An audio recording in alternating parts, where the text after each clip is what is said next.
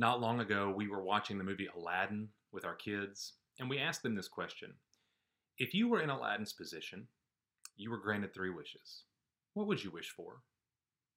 That's a neat little exercise, no matter how old you are, kid or adult, because it really gets to the heart of the things we desire.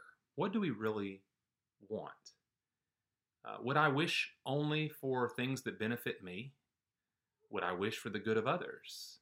That's a fanciful question, I know, but it gives insight into the things that we value most. Well, today we're going to talk about prayer. And of course, prayer is not at all like making wishes to a genie, but it's true that how we pray, what we pray for, gives insight into our hearts, the things that we really value, the things we really desire, how we really view God. So think about it like this if I only ever pray for things I want or need, if that's all I ever pray, I, I, never come to God and pray unless there's something I need, wouldn't that reveal my heart? That perhaps I do see God more as a genie and not as a heavenly father. Uh, I'm not praying to commune with God, to worship Him, to praise Him, and thank Him. I'm only seeking something He might give me. And in that case, what is it that I really want? Well, I don't want God Himself so much as I want something from Him. God would be a means to some other end for me. Now, I don't think any of us consciously do that, but we can drift into it. I think what usually happens is we we just naturally drift into a way of thinking about God primarily as the Lord of circumstances. And so when we pray, we pray mostly about circumstances. I'll give you an example because this is how I am prone to pray. This is how we often teach our children to pray. Uh, God, thank you for this day. Thank you for your love. Thank you for this meal. Uh, please heal those who are sick. Please protect us. Please keep us safe. In Jesus' name, Amen. Now, is that a bad prayer? No. There's nothing wrong with that prayer. Uh, we're thanking God. We're asking God to take care of us, to do the things that only God ultimately can do. We're praying in Jesus' name, right? Those are all wonderful things. Don't don't hear me dismiss that as if that's some sort of bad prayer. It's a wonderful prayer. But in that kind of prayer, aren't we mainly concerned with circumstances? God as provider, protector, healer. Well, yes, God is those things. The scripture assures us over and again that God is provider, protector, and healer. Yes, but He's more than that. He's so much more. And that's why I think it's such a gift when we study the prayers that are in Scripture, when we actually watch people pray and see the record of their prayers in the Bible. Uh, that's one of those things that comes up quite often, actually, uh, all throughout the Scripture. We have an entire book dedicated to it called the Psalms. We've got 150 prayers, basically, recorded for us to read and pray along with. We even see Jesus himself pray on multiple occasions. The longest prayer in the Bible is a prayer that Jesus prayed right in the middle of the book of John. Well, here in Philippians 1, we get an insight into how Paul prayed. And Paul does us a tremendous favor. He told us, we saw it last week, at the beginning of the book of Philippians, Paul says, I pray for you, the church in Philippi. Well, now, today, we actually get to see the content of his prayer. And here's something interesting about Paul. It's, it's going to be true today, but it's true really in all of his letters. Paul rarely prayed about circumstances, at least in the records that we have. Paul rarely prayed for a change in circumstances. When Paul prayed, especially when he prayed for the churches, the churches in Philippi and Ephesus and Corinth and Rome and so on, Paul did not pray better circumstances for them. Paul prayed for the deep, eternal work of God in them. And so today we're going to look at Paul's prayer. It's a very short prayer, it's only three verses. And we're going to study the content of the prayer. But I hope also that we'll be encouraged to start praying this way more and more. By all means, we should be praying about our circumstances. Jesus himself told us to do that in the Sermon on the Mount. He told us, Pray for your circumstances. Give us this day our daily bread. Oh my goodness. Don't neglect those kinds of prayers, but we shouldn't stop with those kinds of prayers. And so I want to be encouraged today, and I want you to be encouraged as we look at how Paul prays for the church, and by extension, how Paul prays for you and me. A deeper prayer for God's work in us, not just God's work for us. Look with me at Philippians chapter 1, verses 9 through 11.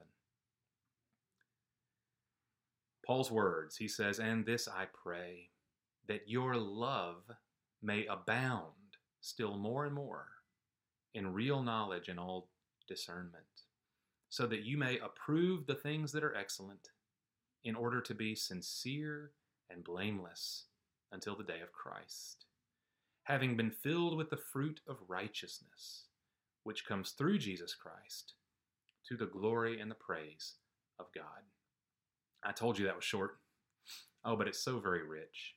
So, to help us understand this prayer, we need to reflect on one of the verses we looked at last week, one of our key verses, Philippians chapter 1 verse 6. This is a verse I encouraged us to memorize, where Paul says, "I am confident of this very thing, that he who began a good work in you will perfect it until the day of Christ Jesus." Paul is saying, I am sure of something, that God, who began a good work in you, will bring it to completion at the return of Christ.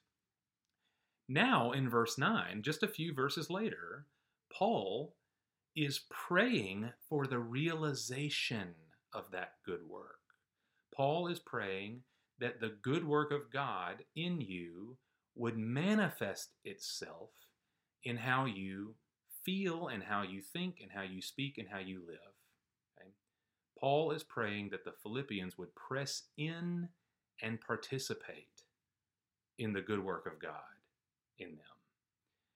And so eh, we can think about it like this. If, if Paul were to come to us and say, Yes, God started a good work in you, and yes, God is going to be the one to finish that good work, we might ask the question, Well, then what am I supposed to do? And here's Paul's answer this is not some mechanical thing God does to you. This is a work God does in you. And so you get to live out what God is doing in you. And that's the content of this prayer. Each verse gives us something to hold on to. So look with me at verse 9. I pray that your love may abound still more and more. It's clear, if we read through Philippians, it's clear that the church in Philippi was a very loving church. They were already loving. They were one of the only churches that sent money to Paul to help meet his needs when he was in prison. And yet, Paul prays that their love would grow, abound, still more and more. He doesn't want them to be content with how loving they are today. He wants their love to grow and overflow. Uh, you know, when you're pouring a Coke over a glass of ice, I'm sure we've all done this. It's an art form. You have to learn how. Because if you pour all of that Coke in at once, what happens? The fizz overflows. You end up with a huge mess. What you've got to do, you've got to pour in about a third of the glass first, and then the fizz rate rises to the top. You got to let it die down, then you've got to pour in a little more, and you've got to go, uh, you know, small pours at a time until you get to the top. Okay, well, when Paul talks about Christian love, do we see what he's saying? Don't pour a little bit in and hold the rest back. Pour it all out. Let it overflow. Don't hold your love back. Don't go around making judgments about who you think deserves your love versus the people who don't. Don't just love people who, who can offer you something in return. Right? Paul says, no, abound in love more and more and more. Pour it all out and don't worry about the mess. That's how we ought to view our love. That we're not reserving it, that we're not holding back, but that we're loving more and more and more and more. Now, that's a great thing for Paul to pray. That's a great thing that we should all pray for ourselves. But you notice in verse 9, there's a certain kind of love Paul's praying about here. I pray that your love may abound still more and more in real knowledge and all discernment. Now, what does that mean? Uh, we spoke about this last week. How in the scripture we are given the command to love, yes, but we're also given the qualities of the love God desires for us. It's not just love as we define it, it's love as God defines it. So, one of the great love commands is love your neighbor as yourself, right? Well, if, if, if the scripture simply said, Kyle, love your neighbor, well, then I get to decide what that love looks like. And frankly, in most cases, I'm going to lower the bar on that love because true love is costly, it's difficult, it's messy, it's sacrificial, it's time consuming. But the Bible doesn't give me that option. The Bible says, Kyle, love your neighbor as you love yourself. And that raises the bar considerably because I love me. We all do. Well, then Jesus tells his disciples in John 13, love one another even as I have loved you. And so again, we're getting a quality of love. He doesn't leave it up to our own definition. Jesus gives the definition. And it's meant to change our perception of what love looks like. Love is something ultimately that comes from God. God is love, the scripture tells us. And so our love ought to be dictated, driven, defined by God. Well, here in Philippians 1, very much the same thing. We're told to love one another, but then we're given the quality with real knowledge and all discernment. Basically, here's what I think Paul is saying let your love be guided by a deeper knowledge of God, and let your love be guided by the true wisdom of God. Uh, Paul Paul is placing love into a moral category here. It's not just a sentimental feeling. It's not just something that I get to kind of create within my heart as to how I choose to feel about certain people. No, it's a moral category, meaning this is a behavior. Love is a behavior that reflects the character of God. I think that's what Paul's getting at. So I pray that your love will grow as your knowledge of God grows, as you discern God's will in all knowledge and discernment. The more we press into the Lord, the more we press into God's Word, the more our love takes shape around it, like a supporting structure for a building. We may not see the structure itself. We see the bricks, we see the windows, we see uh, the beauty of the finished product, but that finished product only exists because of the steel beams that are reinforcing it, that are holding it together. And I think that's what Paul is getting at here that your love takes on the character of God in knowledge and wisdom and discernment. The more you know God, the more godly our love becomes. See, there is a kind of love that's not just a sentimental feeling, it actually reflects who God is. And it does good. It's godly. It's not just sentimental. Uh, something that, if, if you want to know about love, you know, the, the place to turn, of course, in the scriptures, 1 Corinthians 13. We hear it often at weddings because it's so rich and wonderful. It's all about love. But Paul makes some profound statements in 1 Corinthians 13. And here's one of them. I think it reflects what he's praying in Philippians 1. Remember what Paul says? He says, Love does not delight in unrighteousness, but rejoices in the truth. Love rejoices in the truth, the truth of God. And I think this is the, the flavor of his prayer in verse 9 that there's a Christ shape to our love that, that pursues others to love others in a way that honors God and lives for his glory. And we see, I think, a continuation of this in verse 10. We see an outcome. That if we'll abound in love more and more in real knowledge and all discernment, verse 10 says, so that you may approve the things that are excellent in order to be sincere and blameless until the day of Christ. Uh, one commentator that I read puts it like this that Paul is saying right here, we ought to live our future life here in the present. There's coming a day when Jesus Christ will present us blameless before him. That's what Paul continues to reference when he talks about the day of Christ. We are Christians because we have trusted in the righteousness of Jesus Christ alone, and therefore one day we will stand faultless before his throne.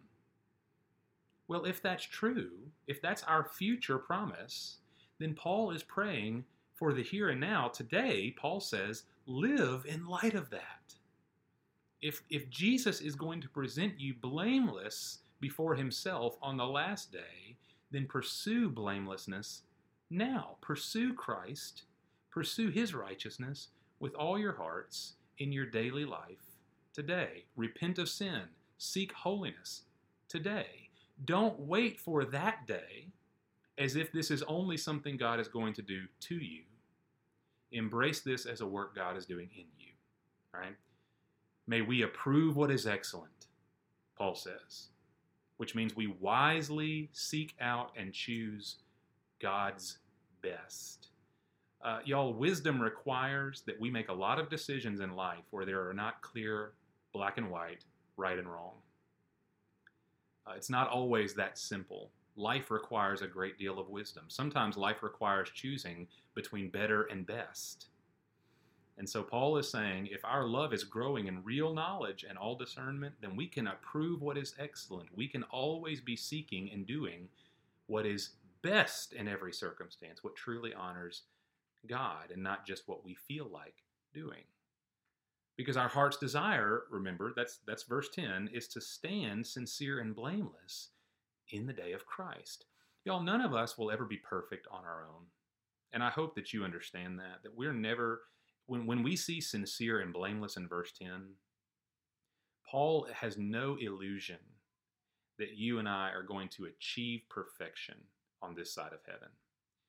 But we should desire to stand before Jesus on the last day, having done everything we could to honor him, praise him, please him, and obey him.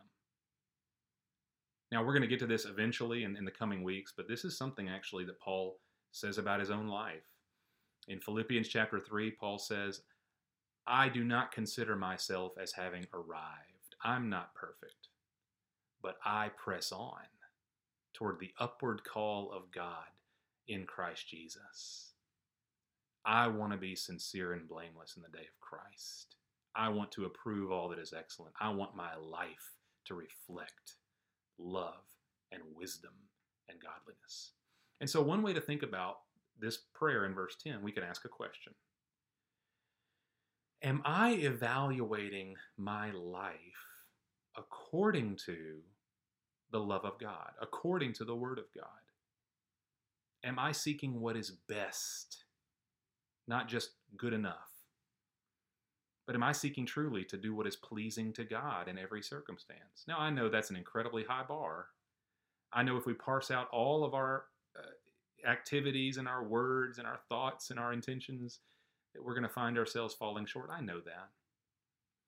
But Paul is praying. He's aspiring to something in prayer that we ought to aspire to.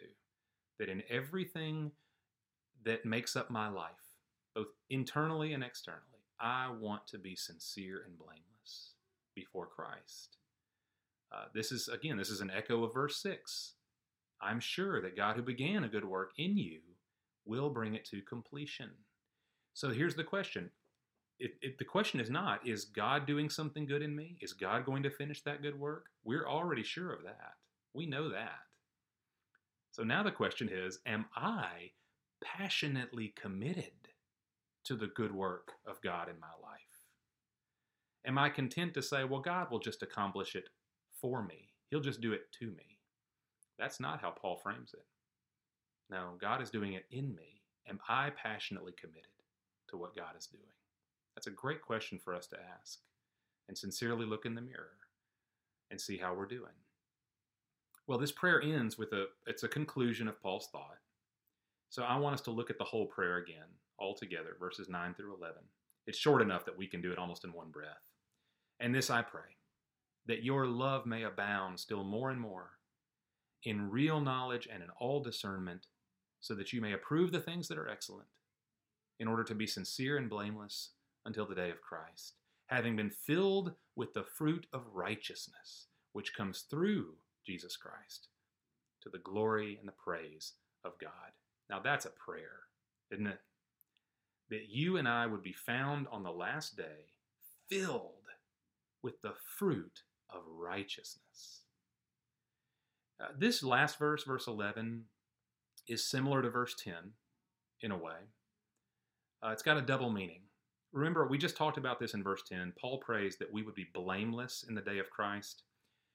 Here he prays that we'd be filled with righteousness through Jesus Christ. Well, in both cases, our blamelessness and our righteousness the ultimate fulfillment of those things is Jesus. Jesus makes us blameless. Uh, Jesus is our righteousness. Right? We don't find those things outside of Him. But what Paul is praying, he's not just praying for what God will do for us, he's praying for the work of God in us. And so he's praying that we ourselves would live out this new reality. So here we are, he says, seeking to be filled with the fruit of righteousness. That's what he's asking for. That we are to desire the good fruit that Jesus produces in real life, in the here and now. Oh, there's a famous list of qualities that Paul gives us in the book of Galatians. Uh, it's called the fruit of the Spirit. Nine qualities that the Spirit of God Himself produces in the life of a Christian. And He gives them to us uh, just as a bare list. He doesn't explain them, he doesn't give commentary. He just says love, joy, peace, patience, kindness, goodness, faithfulness, gentleness, self control. These are the new realities of the, of the heart that are meant to be ever increasing as we know and grow in Jesus. Now, I'll give a confession here, and I'm not ashamed to admit it. Maybe I should be. I've been a Christian over 20 years, and every single time I look at the fruit of the Spirit, I feel very small. I mean, I, I don't, and I, I realize I'm exaggerating, I guess, but I, I don't feel like I've grown in any of them at all. When I think about it, am I really as loving as I should be? Am I as kind and patient and self controlled as I ought to be? And the answer is always no. And I know that you can relate to that. Not to say that we haven't grown. I'm sure that you have. I'm sure that I have. But we feel very small when we when we hold ourselves up to the one who exemplifies these gifts, these qualities, Jesus Christ. And man, am I am I loving in the way I ought to be? I, I just know I'm not. But here's my encouragement. Paul's not praying this to put us down. Oh no, this this is a this is a a, a joyful thing. We have to consider the source. Quite literally, we have to consider the source. Remember what Paul says in verse 11. He tells us that the fruit of righteousness comes through Jesus Christ. Not through us, not of our own doing and making, but through Jesus. Jesus himself told us this before Paul ever did. Uh, very notable scripture in John chapter 15. Jesus is speaking to his disciples, and by extension, he's talking to us today. And Jesus says, Abide in me, and I in you. As the branch cannot bear fruit of itself unless it abides in the vine, so neither can you unless you abide in me.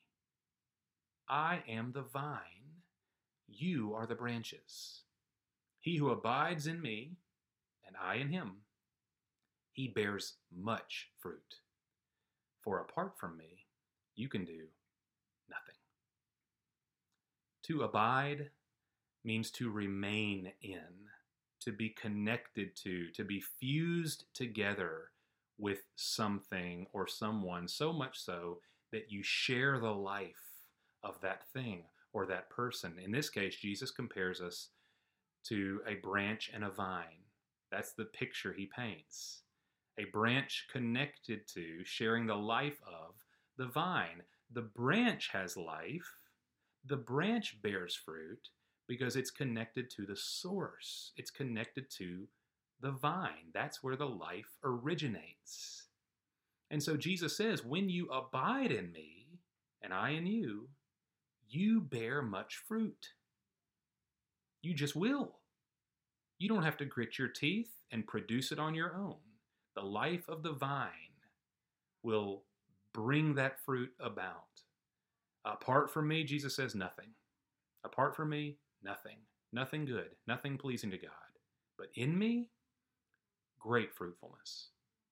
That's why Paul calls it in Galatians the fruit of the Spirit, the produce of the Spirit. Apart from the Spirit, there is no fruit. He's not telling us to grit our teeth and try to be more loving. He's saying that when we abide in Christ, when we walk by the Spirit, we will live a life of fruitfulness. And so we're getting, I hope, a clearer sense of what Paul is praying for the church. For you to be filled with the fruit of righteousness which comes through Jesus Christ.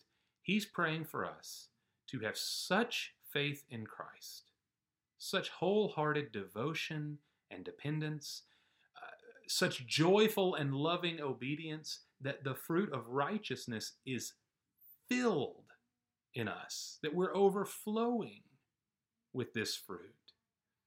And so let, let me give us a point to drive home in all of this.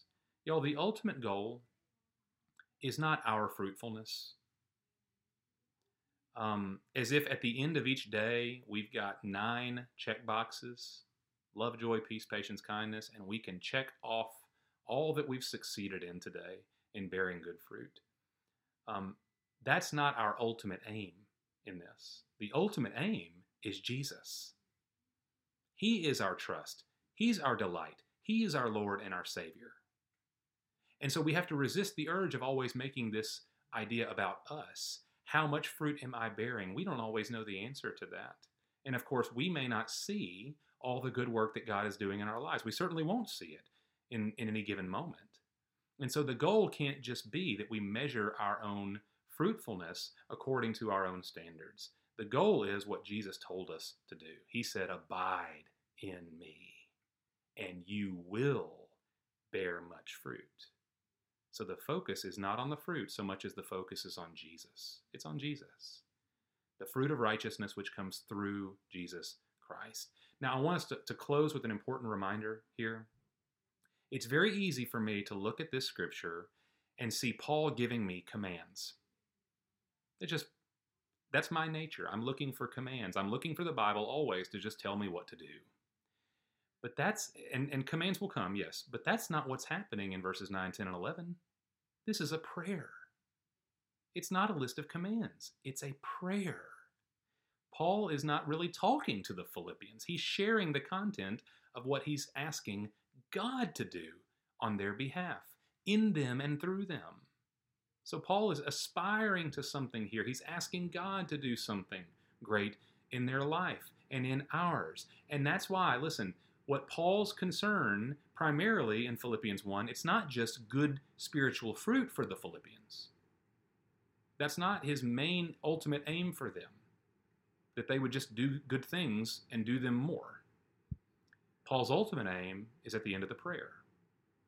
Verse 11 that all these things he prays to the praise and glory of God, all these things he's asking for, have their ultimate end, the finish line is to the praise of God's glory.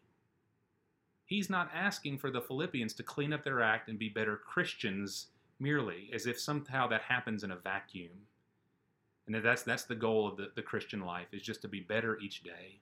No, he's saying the ultimate goal is the glory and the praise of our heavenly Father. So our listen, our abounding in love, the increase in knowledge and discernment that defines that love, our approval of what is excellent, our being filled with the fruit of righteousness, it all comes through Jesus to the praise and glory of God. And y'all, there is nothing in all existence, there is nothing more eternally magnificent than the glory of God. There's no higher aim. I don't care how you can you can scour the earth and all philosophies and religions, you can look under every rock in existence. You will never find anything better, more worthy, more worthwhile than to live your life for the glory of God, to experience in full the glory of God. And that is the ultimate goal. That's the ultimate promise. There's nothing better God can give you for all eternity than for you to live face to face in the presence of His glory. And so it's fitting that that's the, the aim of Paul's prayer. That's what he wants for us to experience, both in the here and now and in the life to come. And if we believe that, if we if we make that our aim, then of course it's going to change. Not only how we pray, but how we live, how we think, how we decide. Because God's glory is for us the best thing there is. There's nothing worth having more. And so, this is a reason I think we ought to pray like Paul prays that our very existence is to the praise of the glory of God. The sending of Jesus into the world for our salvation, that's for the glory of God too. The abounding work in us that Jesus is producing day by day, it's to the glory and praise of God. And so, as we begin to pray more like Paul, then we begin to see God as something bigger than perhaps we have made him out to be. We're not only praying to God as provider, protector, healer, we're praying to God as the one who is the center of all things, the aim and goal of life, the glory of God forever. That is what we're seeing, desiring, aiming for. See, that's when Jesus told us how to pray. You remember how he starts? Our Father who art in heaven, hallowed be your name. Your kingdom come, your will be done on earth as it is in heaven. The prayer starts with the glory and the magnificence and the ultimate nature of God. He is everything. And before we ask for anything, we're acknowledging that we're praying to the God to whom belongs all praise and glory forever. And so here's, here's my encouragement as we close I'm not dismissing prayer for circumstances. Please don't hear me say that. We should pray for circumstances. We're commanded to pray for circumstances. God is provider, protector, healer, and so on. Um, but let's not limit prayer to those things. Because if we do, we end up missing something like we see in Philippians 1 9 through 11 we potentially miss the, the work that God is doing in us, which is ultimately greater, it's more lasting, more eternal, more fruitful than what God is going to do for us in the here and now. And so we ought to learn more and more to pray like Paul prays, in addition to praying for the rest. So here's my encouragement take time this week, every day, to pray specifically Philippians 1 9 through 11, word for word. It's Paul's prayer. It's not plagiarism for us to pray it to. I think it's good and right. I think it would honor God for us too pray the exact words, to pray these words for ourselves, for our family, for our church, to pray these things for others that we know and love. You can even insert specific names in when Paul uses the word your. You can put the name of your spouse, the name of your children, the name of, of those that you want to come to to God on behalf of. Put their names in that prayer and pray for them directly, specifically for these things. And perhaps as we pray, God will answer. God will bring about an abounding love and a certain kind of love that is that is fitting to the character of God and not just our own feelings. that we will grow in our approval of what is excellent, that we will grow in wisdom, that we will be sincere and blameless, that as we pray these things, God delights to answer them. These are the prayers of Scripture. But also that our own hearts might grow in the process, that I might become a prayer more like the Apostle Paul, seeking out not only the good things God might do for me, for us, but also the things that God is doing in us, and by His grace, all that He might do through us as His beloved children. And so I want to pray that right now as we close our time together. Would you join with me? Father, give us the grace this morning to broaden our understanding of and our perspective on prayer. Lord, thank you for your provision and protection and healing. Thank you, Lord, for the ways that you are sovereignly and intimately concerned with our circumstances. Lord, you know the numbers of every hair on our head. Um, Lord, you know what we need before we even ask for it. Thank you, Lord, that you are over our circumstances. And Lord, thank you for giving us the privilege of asking for what we need. But Lord, I pray also that you would enlarge our, our understanding and perspective that when we come to you, Lord, we're coming to you as those who have a great work ongoing in us and in your church. And therefore, Lord, we can pray for things that we may not feel like are very tangible, but are so absolutely significant and eternally magnificent. And so, Lord, I pray this right now for Harvest Church and for anyone who may be watching. I pray, Lord, that our love may abound still more and more in real knowledge and all discernment, so that we may approve the things that are excellent in order to be sincere and blameless until the day of Christ, having been filled with the fruit of righteousness, which comes through Jesus Christ, to the glory and praise of you, God. Father, produce in us, through us, divine love, knowledge, wisdom, sincerity, purity, and righteous fruit. And Lord, let it all be to your glory. Thank you, Father, that you are not a genie who grants wishes, here to serve our whims, to give us the things that we want but that you are the everlasting Father who achieves your good and perfect will in our lives. And that, Lord, what you have for us, what you've given to us, what you've promised to do, exceeds all imagination. There's nothing we could conjure up in our hearts that even comes close to living in your eternal glory, face to face with you forever. Thank you, Lord, that that is our hope and that we have received that hope by faith in Jesus Christ. Lord, let us seek Him, love Him with everything we have, and may you do your good work in us always. In Christ's precious name we ask it. Amen.